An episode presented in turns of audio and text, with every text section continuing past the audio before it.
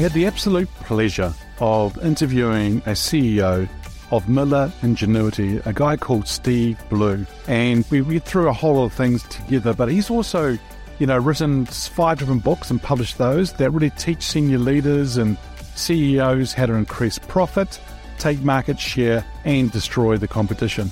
In fact, his, uh, his third book was co authored by a guy called Jack Canfield and became an immediate bestseller. And Miller Ingenuity is really an international manufacturer of high technology products that saves lives and preserves the environment.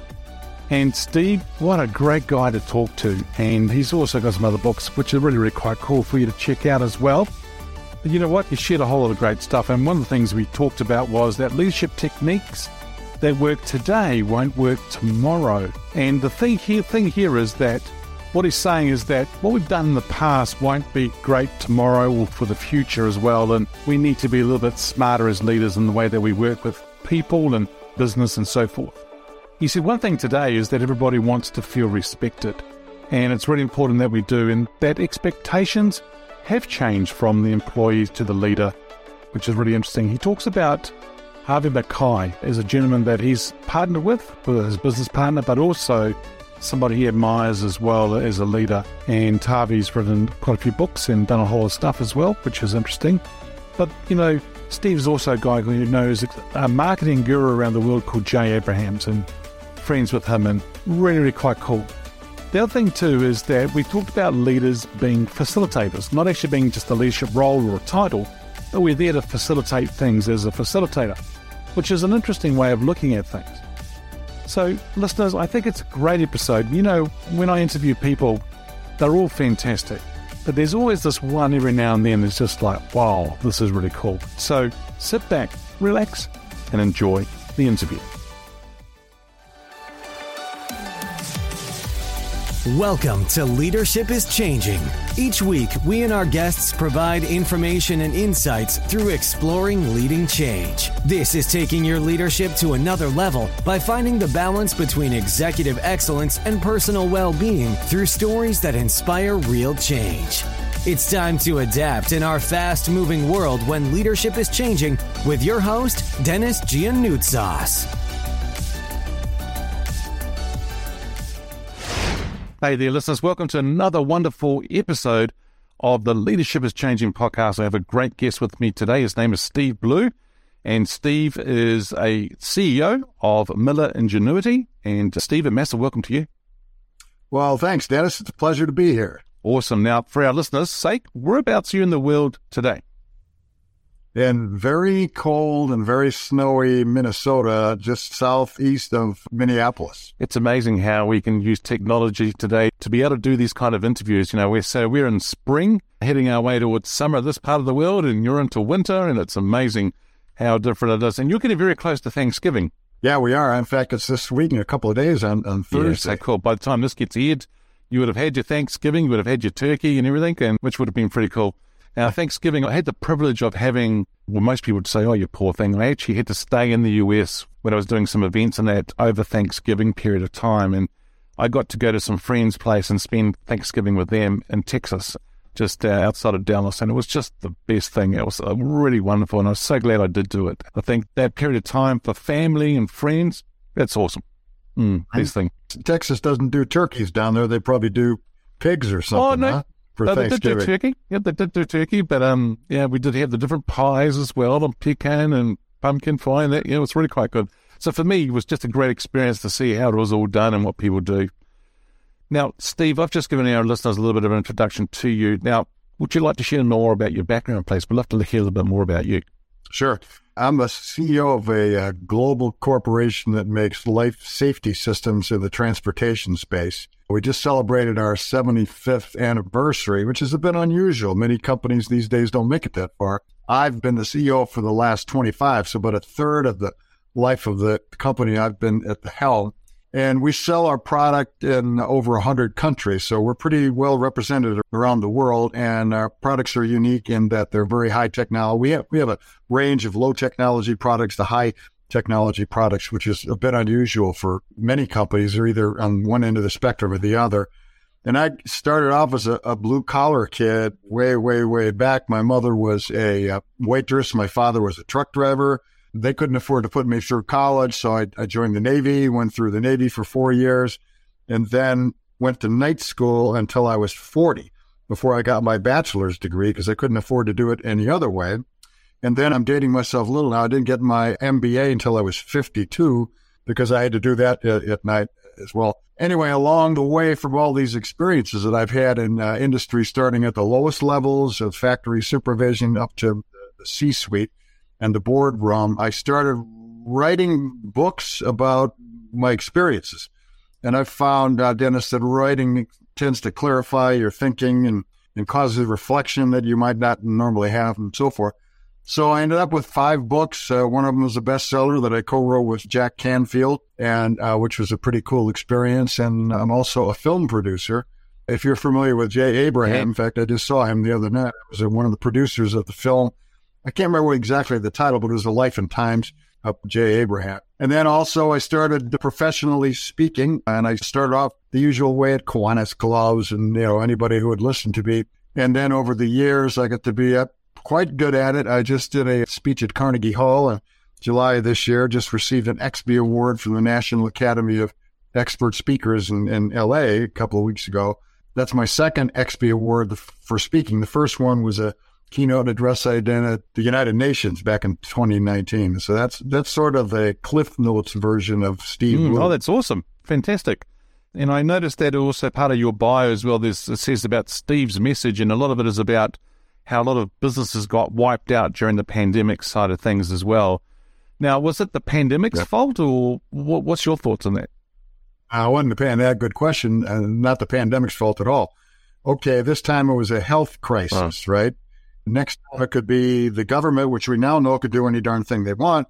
The government passes a law that wipes you out of business, or the government passes a law that greatly strengthens your competition, or your competition makes a move you never anticipated, or uh, an entrant from outside of your market that you've never even heard of all of a sudden swoops down and starts taking market share. So the pandemic is just emblematic of what can happen to a company. What I've written about a lot is most companies that didn't survive the pandemic, the reason they didn't survive it is because they were weak to yeah. begin with.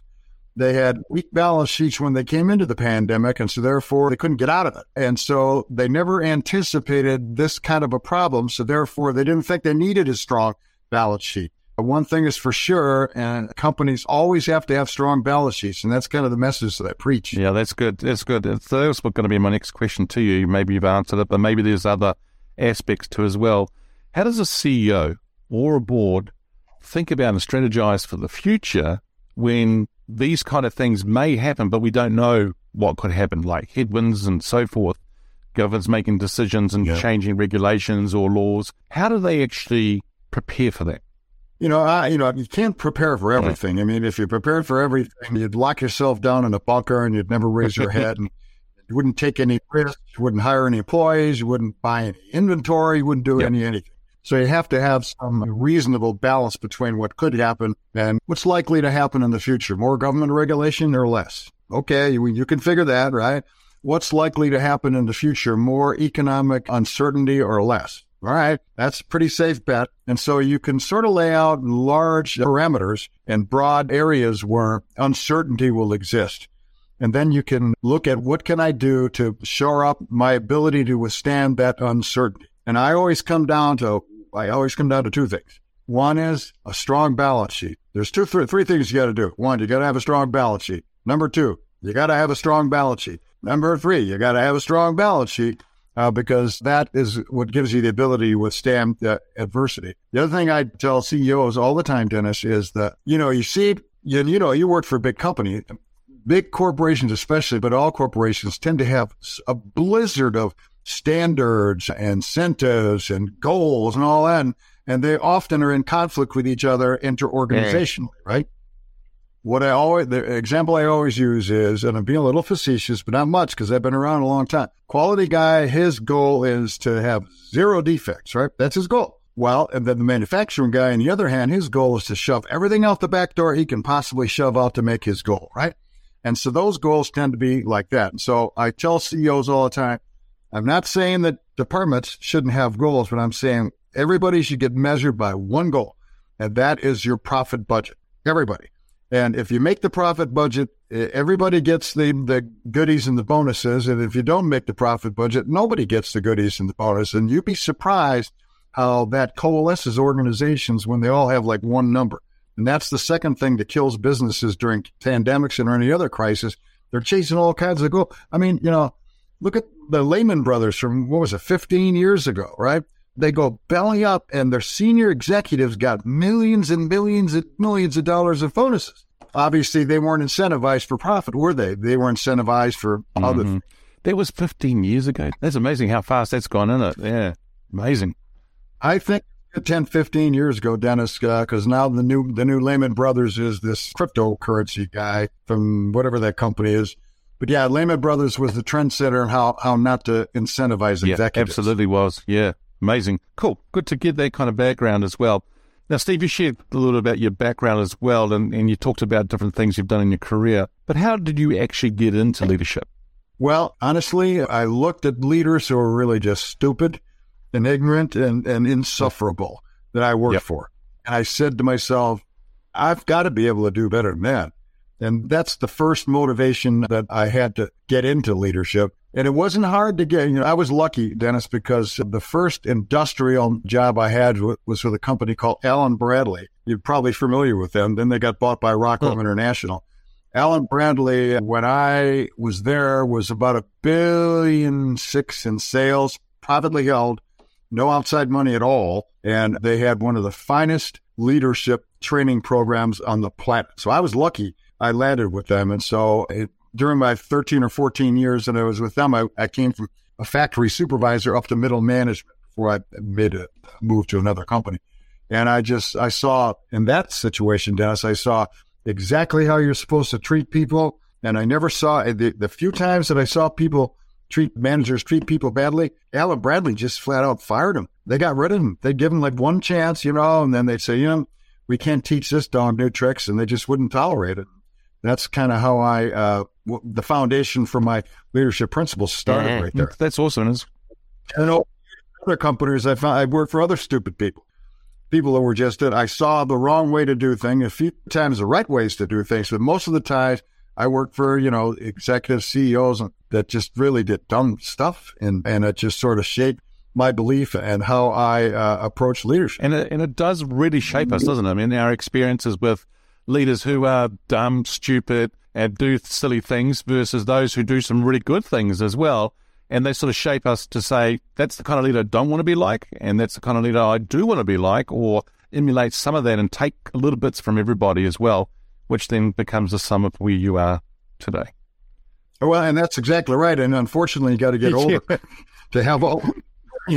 And, and, as we're getting older, Steve, does that sort of so and that experience of doing that and working that that obviously would give us more experience, or do some people just keep doing the dumb things all the time? Well, you know the answer to that. I mean, what is it? You've got one year of experience repeated 20 yeah. times.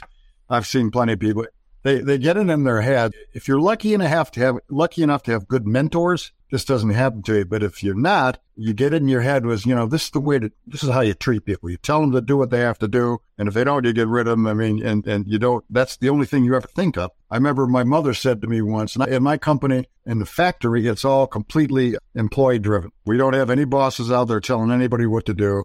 They decide what to build every day. They build it, no, without a boss around. Anyway, it's self-directed workforce. When my mother first heard about that, God rest her soul, she goes, how do you know those people are going to be working out there? I said, well, mom, I said, if I doubt whether they'll be working out there, then I got the wrong people. Yep. Yep. Totally. That is so cool. So cool.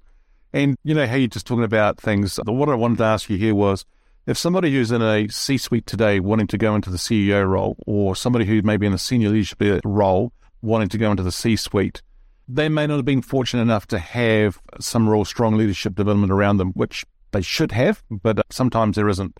What are, what are your thoughts on what's yeah. maybe one or two things that they should be thinking about to do to help develop themselves or put in place and on a way on their journey to those different roles? Any ideas? Yeah, yeah, I do. When I was with Allen-Bradley, uh, once you reached a certain level, uh, generally upper middle management, they'd send you to what we call charm school. And that was basically an organization, they're probably still around, called the Center for Creative Leadership. They're down in, I believe it's Greensboro, North Carolina. And before you would go to charm school, you'd have all kinds of, fill out all kinds of psychological assessment tools.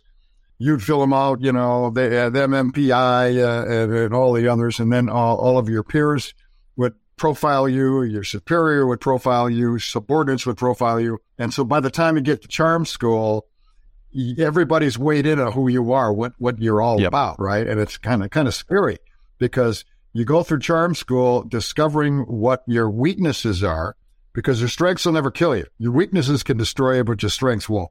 So you go through. It's about a week of, of discovery, along with a bunch of psychologists and all the feedback that uh, everyone around you had provided. And at that point in time, you get and you get a great big thick binder. Now it's probably digital when you leave then you have the greatest possible view of what your strengths and weaknesses are and action plan to strengthen the weaknesses. If you didn't have a mentor, that would be something you'd really eh, you'd really yeah, want to good. do. Some good points.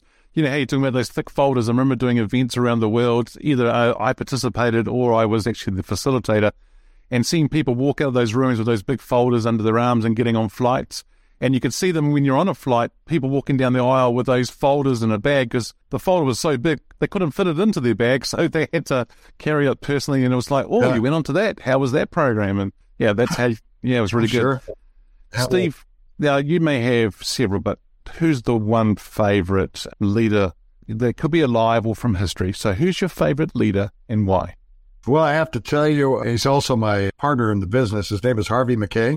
And for those of your younger crowd may not quite know, he's six times uh, New York Times best-selling list. Fortune magazine called one of the top six uh, professional speakers in the world. He started, bought a failing envelope company in his 20s, turned it into a $100 million business. And when you listen to, I was just at his 90th birthday party in, wow. in Phoenix.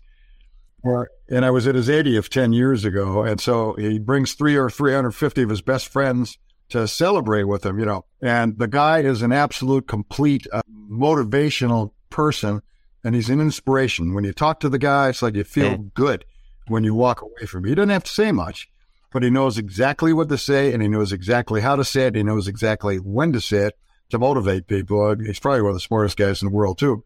But my, my estimation is his biggest strength is his ability to motivate people. And I've used his techniques and I've kind of watched him for I've been in business with him for uh, 24 years. So I kind of know the guy. So he would be my number yeah. one. I was I'm going to ask this question. It might be a little bit weird on this this one because you've worked with the guy for so long and know him so well.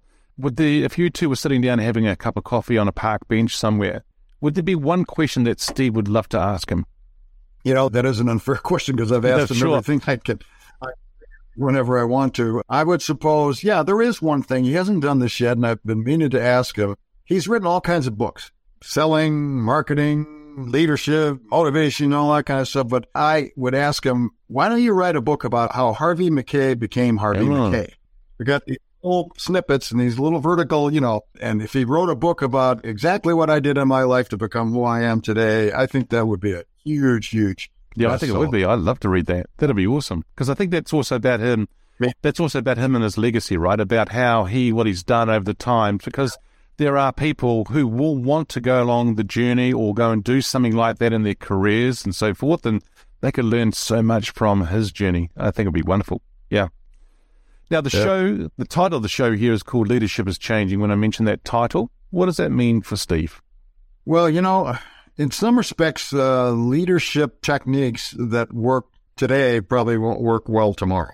In, in other respects, though, in my view, the best practices of leadership uh, withstand the test of time. Because generally, what le- in my view, what leadership is is is how you treat yeah. people, and it all comes down to that. I mean, okay, yeah, I got to get my way around a balance sheet. You know, I have to understand marketing and you know what a minimum viable product is, and I get to get into all that stuff.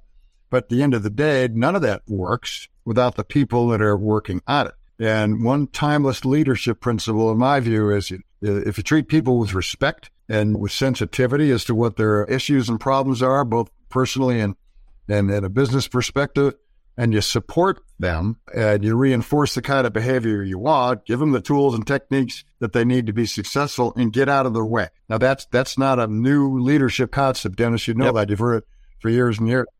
But it works. It really does work. And I would say that will stay constant going forward. Now, the problem that people, particularly older executives like me, they have trouble understanding the uh, what is it, the millenniums, and what's what's the ones behind them, the, the Gen Zs or the um, yeah, yeah, the Gen Zs.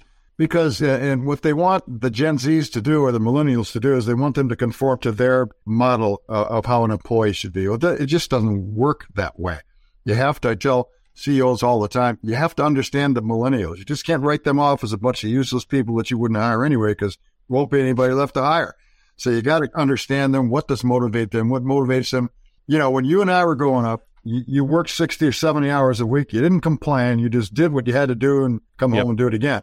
That's not the way the, with this crowd. They want to have, you know, free massages. They want to have beer uh, and pizza for lunch on a Friday. I'm just using some kind of silly examples, but you have to be able to accommodate as the demographics of the workforce change going forward. You have to be able to change uh, with them. Uh, other than some of the constants that'll always, like one constant I preach all the time is everybody wants to feel respected. Every single human being on this planet wants that.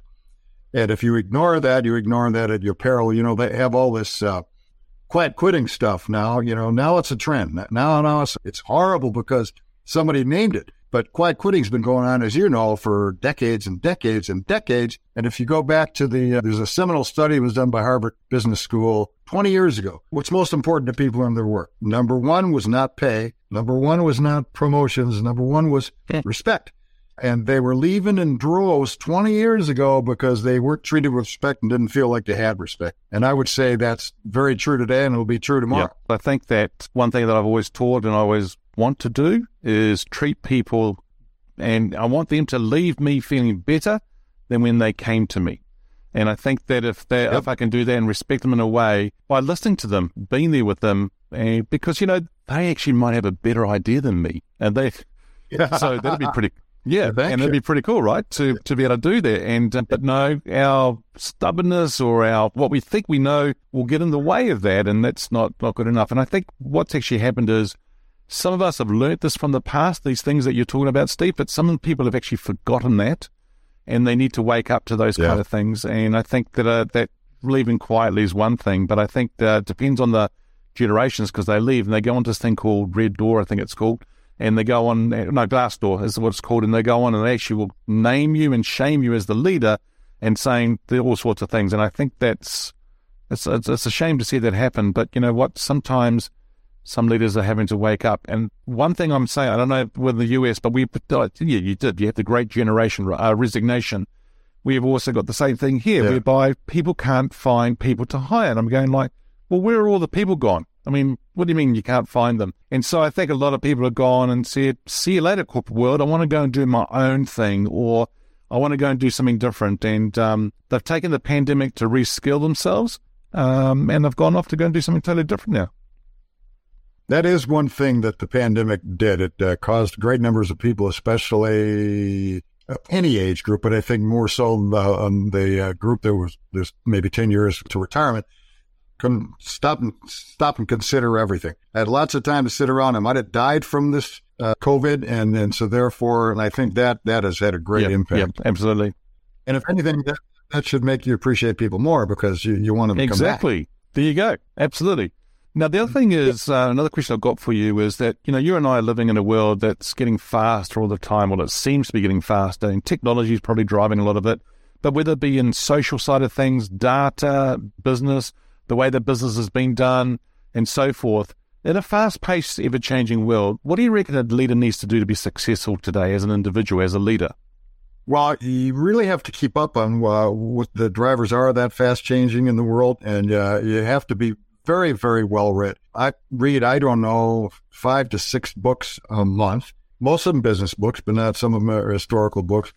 And I try to get as broad a view as I can of what's happening in the world around me. And there are big chunks that you can look at, right, Dennis? You got technologies, you know, and I don't have an engineering degree, right? I'm a marketing hmm. guy and, and I've got an MBA, but so I, I don't understand a lot of, but I have to understand from a broad basis how it might impact my business.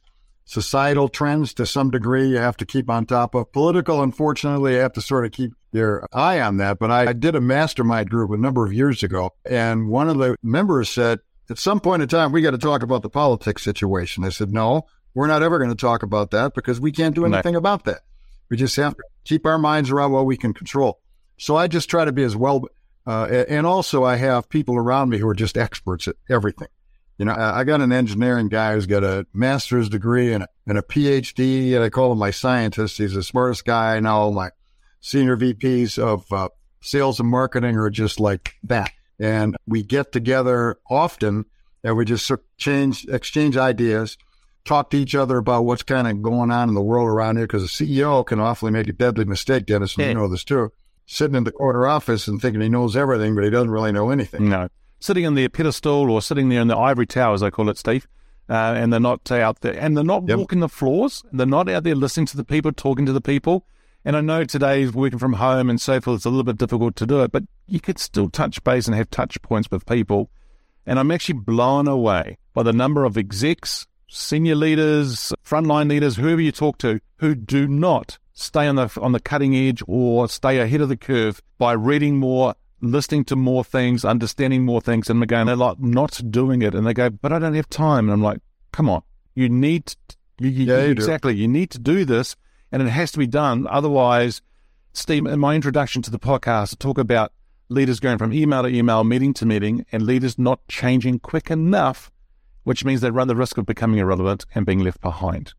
And I think the thing that you've yep. just shared, the fact that they you're well read and staying in, in touch with what's going on, is one thing that's going to help people stay ahead and, and not become re- relevant and, and be relevant and help their business stay relevant as yep. well. I'll give you just quick, quick examples because you mentioned it, walking the factory floor. When I worked for Allen-Bradley, Harry Bradley, one of the founders of the company, he lived on the, I don't know, 20th floor of the building right above the factory. That's where he lived. He had a penthouse up there. And Harry used to walk the factory floors during the midnight shift all the time. And it wasn't to find out if people were working, it was to make sure they were being treated properly. And I'll just give you a quick story of how this stuck with me so many years later. I was walking through my factory floor just the other day, and I see this one woman. She's pretty new. She's been with us for a month, I guess. I don't know. And she's running from this machine over that machine. She's working like three machines wow. in a robot. And she is working her butt off.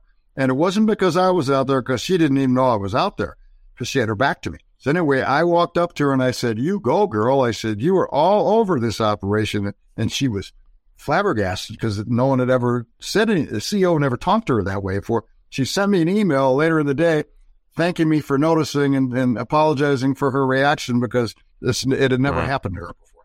And imagine what that does for motivation and then they tell their friends and they tell their neighbors and they tell everybody and then that that, that helps recruiting it just sort of it's like a flywheel yeah it's, i mean that, that's that's spot on what you just said there because i think it's, it's something that a lot of people don't understand if you actually touch people in the sense of being there just to say what you did there steve as you said they go and talk to so yep. many other people it attracts talent right. it brings people into the organization but it also retains people in the organization and i think it's yep. something that's so simple to do but sometimes egos and people and you know I'm I'm the leader and that get in the way of it. Mm. Yeah. yeah, yeah, yeah, very right. much so. Now, Steve, you and I have been talking about from the lens or the perspective of leaders and leadership. Let's change a little bit here and talk about from a perspective of an employee. How has employees' expectations of leaders changed? A lot. You know, when you and I were growing up and we were first into into business and industry, we had no expectations of leaders. No. Really. I mean, uh, it was all a one way street. You know, the expectations were on us. And okay, that that's fine. I mean, it molded us, it shaped us, and to some degree, it was useful. Now, people's expectations of leaders these days are to be sensitive to my needs, to give me career opportunities, and to understand that the p- pandemic scared the living hell out of me. And I'm not quite certain what's going to happen in the world next. So if you can give me some support, some guidance, or, and encouragement, some certainty, that's what people are looking for from uh, leaders today. Plus, always, more than ever now, they expect leaders to be very communicative.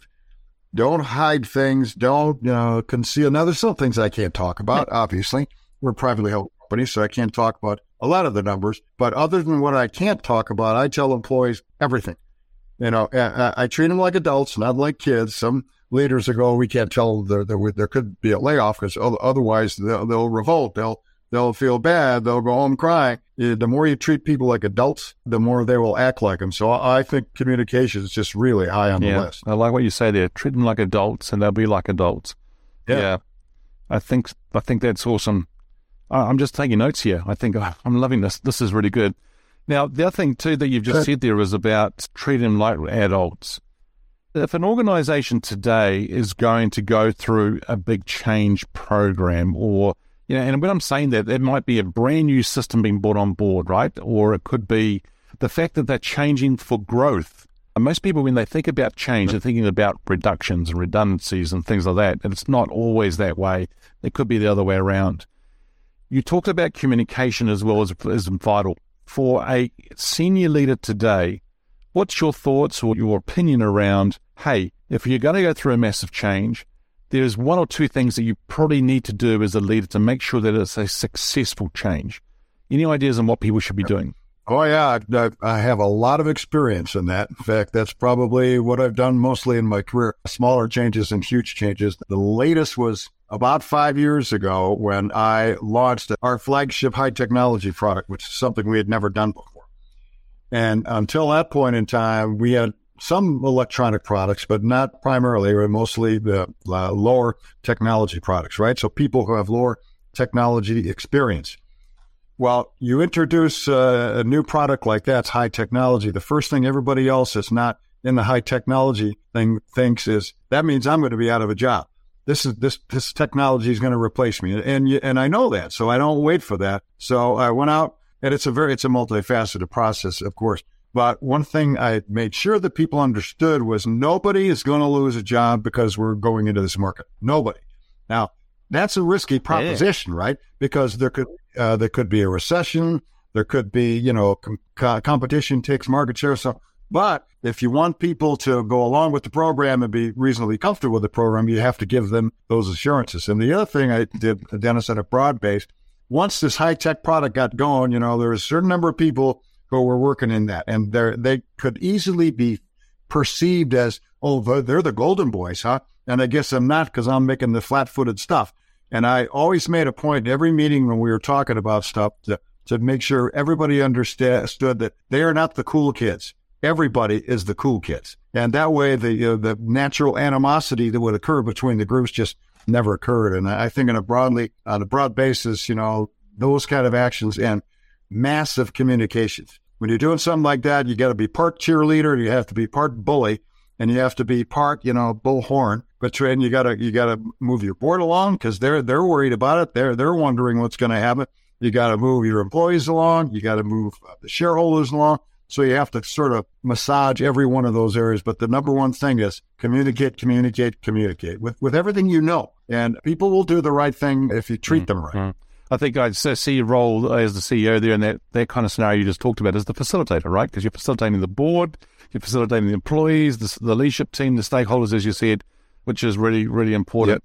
Now, the other thing too is because what's quite interesting is I find that a lot of organizations I work with, change has not gone well for them because of the fact of lack yeah. of communication. There's a void. And yep. so people feel like they have to fill it. Yep. And then that's where you get the, a lot of gossip and everyone talking, right? So yep. it's really important.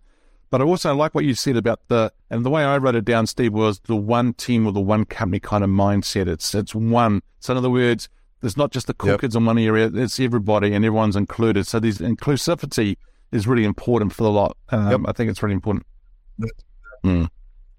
Uh, you know, I have now that you mentioned, I have a concept called one a team one or one team. I can't remember which one it is now. I, I don't have to do that now because I did that years ago. But I take my senior leadership team. I say, you know what, you, Mister Marketing guy, you, Mister Sales guy, you, Mister Development guy, you play on the senior leadership team. You don't play on the marketing team. You don't play on the sales team. You don't play on the development team. And I had one particular guy that just couldn't. It was the sales guy and couldn't deal with that. And I finally had to let him go because, you know, you, you, you're my basketball team. You're not right. theirs anymore. And so everything you do has to be in support of the senior leadership team. And that's worked out pretty well because then you avoid all this kind of stuff between the sales guy and the engineering guy because we're all on the same yeah. team. And I think there's there's a question I ask, and uh, Patrick Lencioni, the author of the book of, of several books as well that you would know, he talks about, you know, what's your number one team? And most people say it's the team that they lead, and it's not. It's the team that you're part of, and that's that's yeah, and that should exactly. be one team for sure. Yeah, very good. Alrighty, Steve, I can get you to get your uh, crystal ball out now and talk about think about the future here. Um, where do you see leadership being in five years? Well, in five years, leadership should be a lot less prominent and a lot less important and a lot less necessary than it is today. If people play their cards right, leaders become unnecessary. Sure. To your point, facilitators we need, right? We're always going to need facilitators. And the job of a facilitator, and I know you did a lot of this, is to, you know, sort of coalesce different organizations and different interests and all that moving in the right direction. Nudge a little bit here, encourage a little bit there, you know. And in the future, leaders won't be leaders, they'll be facilitators. And so they have to start thinking of themselves. You didn't want to think of yourself managers. That's a bad word. We don't want to use the word manager anymore because now we're all yep. leaders, right? And so now we get them all used to being leaders. And uh, now the next transformation, in my view, is be everybody's a facilitator, right? And so some people at the top, that will scare them to go, wait a minute, wait, I'm not a facilitator. Facilitator has no power. Facilitator can only, you know, like suggest and, you know, encourage and all that kind of stuff, but they can't demand. And people at, in leadership positions that are afraid to give up that quote unquote power, which I don't think they have to begin with, yeah. but they do, then they will make that yeah. transition. Oh, that's great. I, li- I like what you said because I think the thing here is that with it's leader, facilitator, what do you want to call it? It's just a name. It's just a, a label. It's what you do with it that counts, yep. right? And so if you can facilitate those kind of conversations, that kind of work, that's going to be the winner, I think, going forward too. Steve, Absolutely. it's been a pleasure talking to you today. Uh, if our listeners are wanting to get hold of you, where can they go? The easiest would be my personal website, which links to my business website, stephenlblue.com. That's just easier to spell than Miller Ingenuity. sure, sure. Very good. All right, we'll put those into the show notes. But once again, Steve, thank you so much for joining me on this Leadership is Changing podcast. It was a pleasure talking to you, Dennis. Thanks Thank for you. having me. There you go, listeners. Another wonderful episode on the Leadership is Changing podcast with our guest today, Steve Blue. Thanks for joining us. Until next time, bye for now. Thank you for listening to this episode of Leadership is Changing with your host, Dennis Giannoutsas. Each week, we and our guests provide information and insights through exploring leading change, inspiring executives and leaders to adapt and lead a bigger game in a fast moving world.